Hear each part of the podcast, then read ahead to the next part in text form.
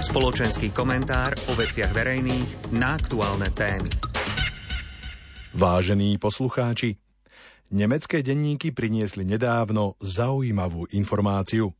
Známy nemecký výskumný ekonomický inštitút IFO počas prieskumu rodinných podnikov v Nemecku zistil, že polovica rodinných podnikov, ktoré majú viac ako 250 zamestnancov, sa chystá počas najbližších rokov odovzdať vedenie mladšej generácii.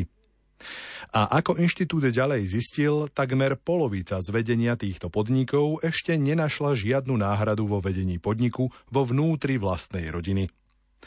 Aj čo sa týka dozorných rád v nemeckých rodinných podnikoch, len štvrtine sa darí obsadiť tieto pozície z členov vlastnej rodiny. Väčšina rodinných podnikov v Nemecku existuje druhú až tretiu generáciu.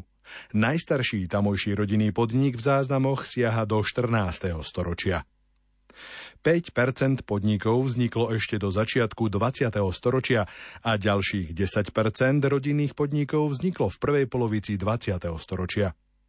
Drvivá väčšina rodinných podnikov v Nemecku tak vznikla po druhej svetovej vojne.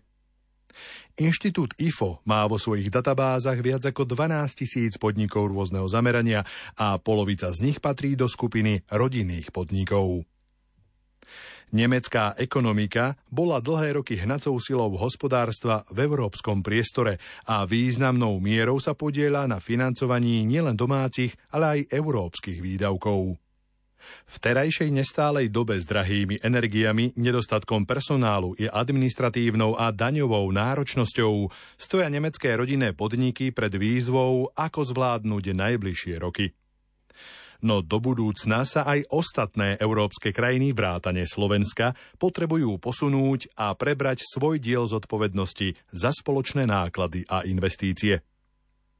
Ak slobodné podnikanie a rodinné podniky pomohli Nemecku stať sa významným ekonomickým hráčom a vývozcom, aj my na Slovensku by sme mali zjednodušiť spôsob, ako by ľudia mohli slobodne podnikať a zakladať si aj svoje rodinné podnikanie. Ak chce naša vláda vo zvýšenej miere míňať prostriedky, potrebuje hľadať aj možnosti, ako naplniť štátnu kasu.